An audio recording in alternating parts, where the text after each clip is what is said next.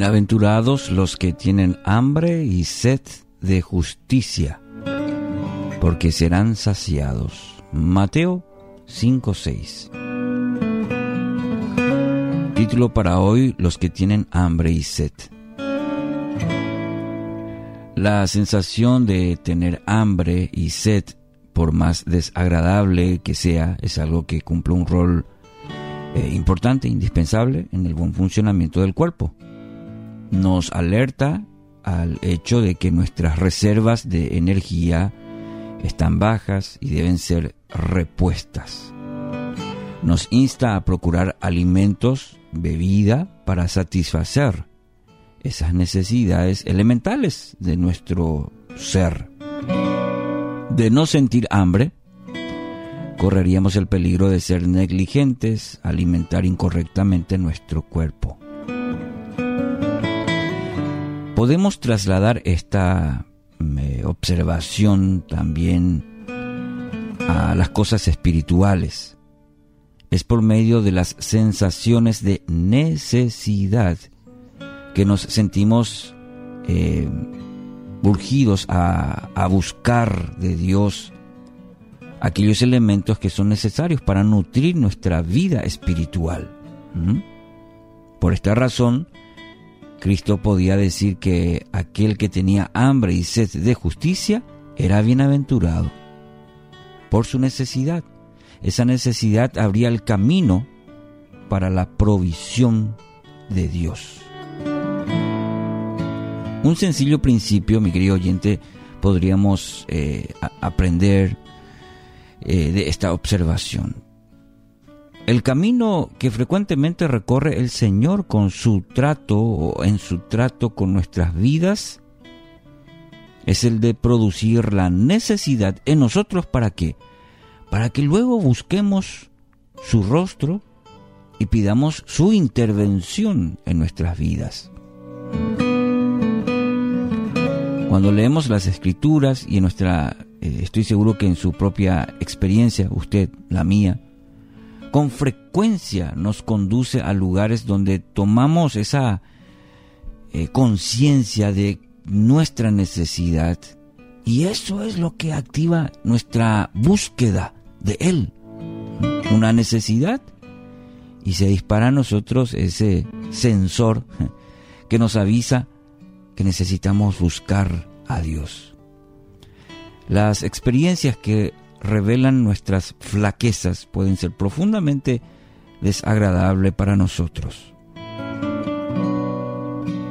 A menudo vienen por medio de fracasos, de derrotas personales. Cuando empezamos a procesar todo ello, y procesamos correctamente, porque a veces también hay que decirlo, que lo procesamos de mala manera, pero cuando empezamos a procesar nuestra vida, esos fracasos, esas aparentes derrotas, lo que estamos viviendo, entonces, y empezamos a reconocer nuestra necesidad y levantamos nuestros ojos a Cristo Jesús para que Él supla lo que nosotros no podemos, para que Él supla lo que no podemos lograr por nuestros propios medios sin este sentido de necesidad de Él, de Dios, del Padre, no habría búsqueda de nuestra parte. Lo más probable, no habría búsqueda. El, el mismo principio también se aplica, por ejemplo, en la evangelización. Nuestros esfuerzos por salvar a otros no van a dar resultados si los otros no están enterados de que están perdidos, que necesitan queremos interesarles en algo que aún no se han enterado que necesitan. Y esto es fundamental que exista primeramente en ellos hambre y sed del Evangelio.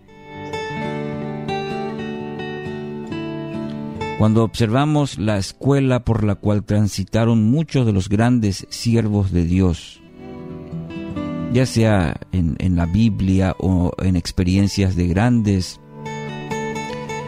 eh, personas utilizadas por Dios en la historia de la iglesia, vamos a poder ver que muchos de ellos tuvieron que caminar por tiempos y por experiencias de mucha angustia, personal. Y esta angustia era producto de sus propios esfuerzos por avanzar en los proyectos de Dios. Tal es el caso, por citarlo más como ejemplo, Abraham tomó a Agar para engendrar un hijo. Un, Moisés que intentó liberar al pueblo con la violencia. O quizás un Pedro que intentó dar su vida por Cristo. ¿Qué encontramos ahí? Frustración de sus proyectos personales, pero que abrió paso también para que Dios obrara en ellos de manera asombrosa. Pero no sé si entiende el cuadro de cómo en estos personajes intentaron de forma personal, en su aparente fracaso dieron la oportunidad para que Dios obrara y lo hizo de manera milagrosa, poderosa. Pero era necesario primeramente que experimentaran derrota. Sobre sus derrotas el Señor construyó sus victorias, Dios. Era necesario primeramente que experimentaran derrota. Pero sobre sus derrotas el Señor, el Señor Dios soberano, construyó sus victorias.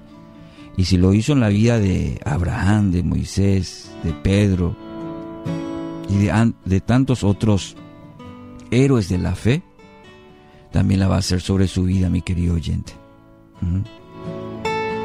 Esa derrota, aparente derrota, no es para tumbarlo, para dejarlo en el piso para siempre, para que viva una vida frustrada, sino sabe para qué, para que aprenda y que Dios haga esa obra eh, maravillosa, para que pueda experimentar la victoria de Dios sobre esa circunstancia. Entonces,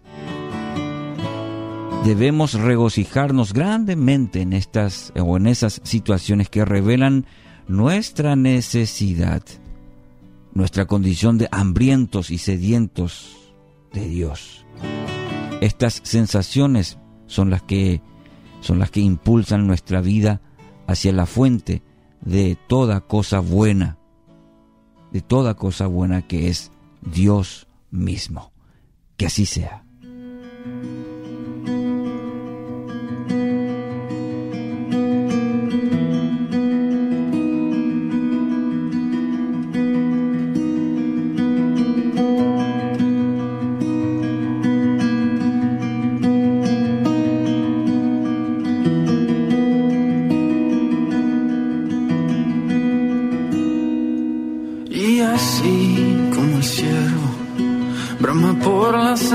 Hoy clama mi alma por ti, Señor.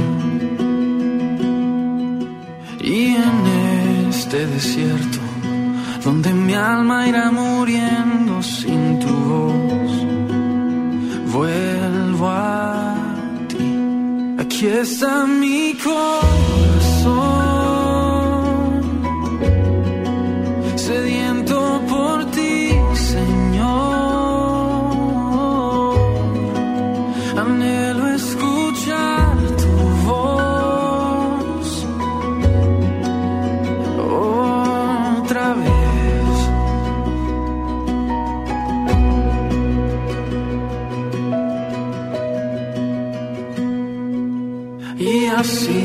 Como el siervo, brama por las aguas hoy, clama mi alma por ti, Señor.